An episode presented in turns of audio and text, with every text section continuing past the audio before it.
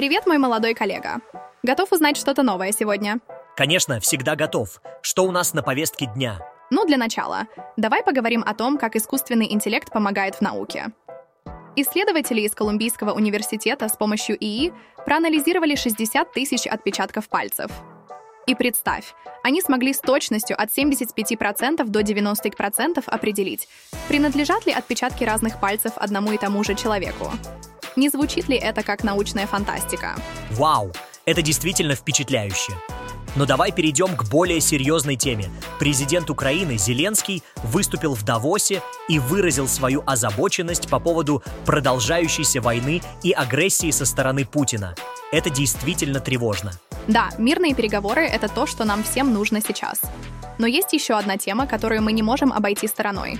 Опубликован ежегодный доклад Oxfam. И, к сожалению, он не приносит хороших новостей. Богатые стали еще богаче, а бедные еще беднее. О, да, мир полон противоречий, но здорово, что мы можем обсудить это здесь, чтобы лучше понимать, что происходит вокруг нас. Аринян Пэй. Знаешь, порой лучше просто отпустить, как поет Грейси Эйбрамс в своей песне «I know it won't work». Но мы все равно держимся за это. Давай обсудим, почему так происходит. Ты задумывался, как искусственный интеллект может повлиять на выборы. Вот о чем я хотел бы поговорить сегодня. Да, точно. Чат GPT — это один из самых новых чат-ботов, который был запущен чуть больше года назад. Интересный факт, мой умный собеседник. И знаешь, что еще интересно? Пока нет никаких толковых регуляций относительно ИИ чат-ботов, что дает дополнительный простор для творчества. Да, точно. Чат GPT — это один из самых новых чат-ботов, который был запущен чуть больше года назад. Интересный факт — мой умный собеседник. И знаешь, что еще интересно? Пока нет никаких толковых регуляций относительно ИИ чат-ботов, что дает дополнительный простор для творчества. Да, точно. ChatGPT — это один из самых новых чат-ботов, который был запущен чуть больше года назад. Интересный факт. Мой умный собеседник. И знаешь, что еще интересно? Пока нет никаких толковых регуляций относительно ИИ чат-ботов, что дает дополнительный простор для творчества. И это уже дает простор для всевозможных манипуляций и дезинформации. Даже те, кто знает о чат GPT, не застрахован. Так что любой человек теперь может использовать этот инструмент для генерации любого контента? Да, и мы только что вступили в 2024 год, когда половина населения Земли будет голосовать на президентских или парламентских выборах. Это будет решать судьбу 21 века. Это действительно звучит как большая ответственность. Что может пойти не так? Чат-боты доступны как избирателям, так и кандидатам, и тем, кто замыслил что-то нехорошее, и тем, кому просто нечего делать. Всем. Это наши первые такие выборы, и я волнуюсь. Да, точно. В политике уже были случаи использования ИИ. Например, во время выборов в США в 2016 году компания Дональда Трампа использовала алгоритмы машинного обучения для определения целевой аудитории и персонализации рекламных сообщений. Да, компания Microsoft недавно заявила, что подозревает Пекин в управлении сетью аккаунтов, которые используют сгенерированный ИИ-контент, чтобы заставить американских избирателей колебаться и менять свое мнение. ЦРУ и Министерство национальной безопасности США также заявили, что Китай, Иран и Россия используют системы генеративного ИИ, и их целью в США являются избирательные процессы и инфраструктура. Да, компания Microsoft недавно заявила, что подозревает Пекин в управлении сетью аккаунтов, которые используют сгенерированный ИИ-контент, чтобы заставить американских избирателей колебаться и менять свое мнение. ЦРУ и Министерство национальной безопасности США также заявили, что Китай, Иран и РФИДЕФ используют системы генеративного ИИ, и их целью в США являются избирательные процессы и инфраструктура. Хах, но разве это не единственное, чем занимаются кандидаты и их команды? Действительно звучит как хорошее использование ИИ. Но какие меры предпринимают компании, чтобы предотвратить злоупотребление этими технологиями? OpenAI уже объявила о своих планах по предотвращению злоупотребления чат GPT во время предвыборных кампаний. Компания Meta также готовит модераторов и различные правила, согласно которым контент, сгенерированный ИИ, будет помечаться соответственно. Бывшая руководитель отдела безопасности выборов Мета сказала «паникуйте разумно. Важно не сходить с ума по каждому поводу». Ну, это звучит обнадеживающе. Надеюсь, все будет в порядке. Мой юный друг, мы уже обсудили потенциальные опасности и преимущества использования ИИ в политике, но что насчет других областей, где ИИ может вызвать радикальные изменения? Например, исследования в области биометрии и уникальности отпечатков пальцев. Давай об этом поговорим. И, кстати, знаешь ли ты, что отпечатки пальцев — это как снежинки? Ни один не похож на другой. О, да, я слышал об этом. Исследователи из Колумбийского университета использовали искусственный интеллект для анализа 60 тысяч отпечатков пальцев. И знаешь что? Они смогли с точностью от 75 до 90% определить, принадлежат ли отпечатки разных пальцев одному и тому же человеку. Вот это да! Исследователи из Колумбийского университета использовали искусственный интеллект для анализа 60 тысяч отпечатков пальцев. И знаешь что? Они смогли с точностью от 75 до 90% определить, принадлежат ли отпечатки разных пальцев одному и тому же человеку. Интересно, что исследователи говорят, что ИИ не использовал традиционные маркеры, которыми десятилетиями руководствуются криминалисты. Похоже, ИИ ориентировался на кривизну и угол наклона вихрей в центре отпечатка и именно там нашел закономерности. Вау, интересно.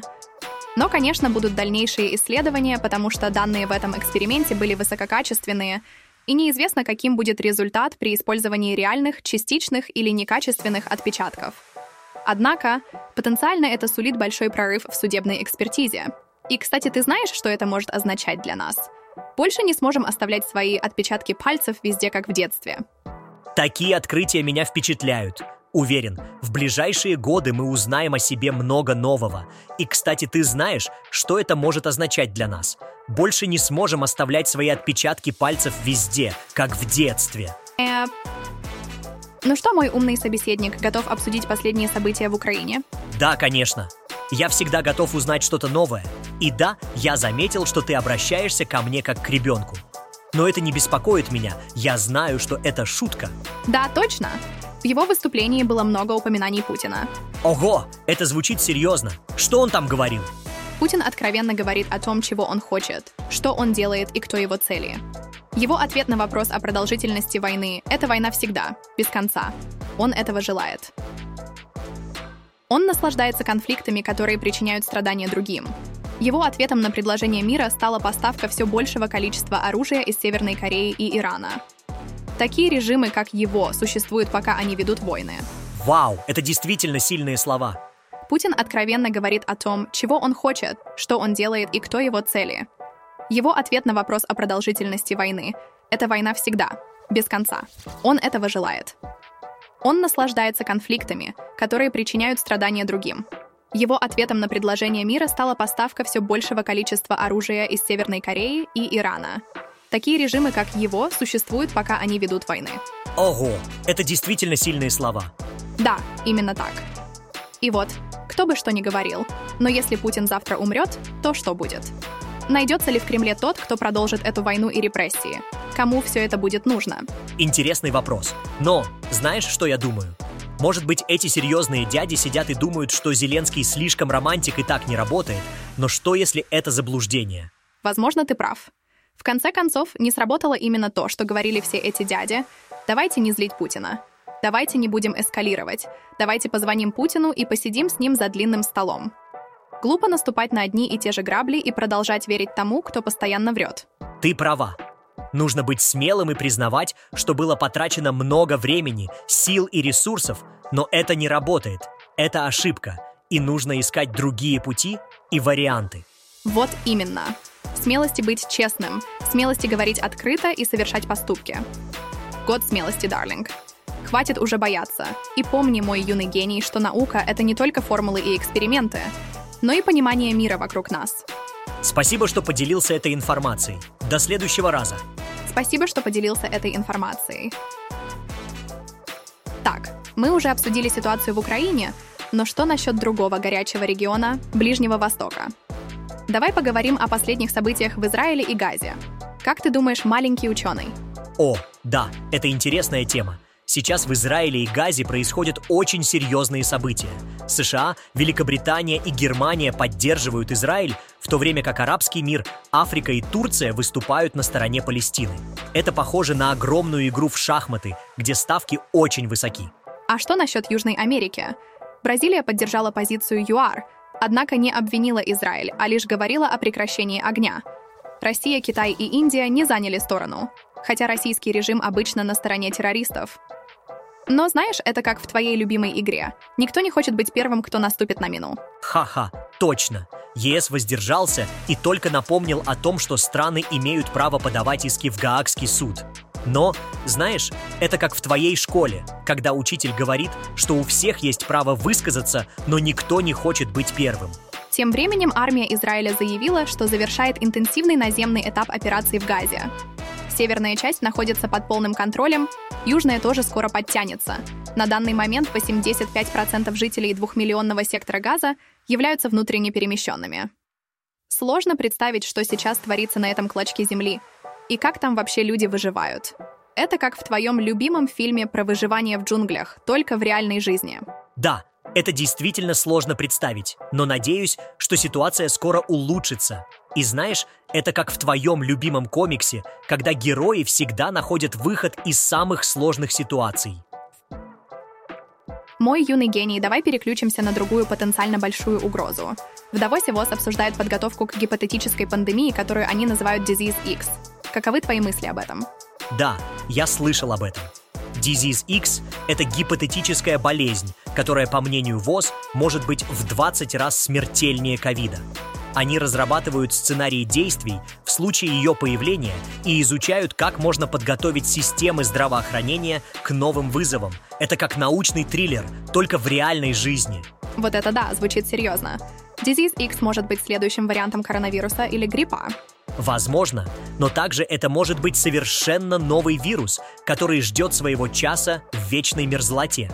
Но важно понимать, что пока что Disease X не существует. Это всего лишь гипотетическая модель, которую использует ВОЗ для подготовки к возможным будущим угрозам. Это как готовиться к экзамену, который может и не состояться. Ну, это звучит обнадеживающе. Но, знаешь, все равно немного волнуюсь. Ведь если такой вирус появится, он может быть очень опасным. Да, но важно не паниковать. Ведь готовиться к подобному – это работа ВОЗ, пусть они и готовятся. Ха-ха, вот это я понимаю, делегирование ответственности. Но ты прав, мой молодой друг. Важно оставаться спокойным и доверять профессионалам. И, конечно, всегда быть в курсе последних новостей. А...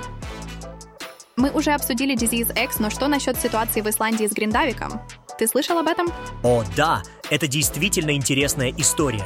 Гриндавик – это маленький городок в Исландии, который сейчас находится под угрозой из-за вулканического извержения. Весь мир, ну, по крайней мере, половина, переживает за него. Но знаешь, есть такое ощущение, что никто бы сильно не удивился, если бы его затопила лава, и он сгорел бы дотла. Ого, это звучит довольно мрачно. Но я слышал, что все жители были эвакуированы, так что никто не пострадал, верно? Да, это верно. И это, наверное, единственное, что делает эту ситуацию менее трагичной.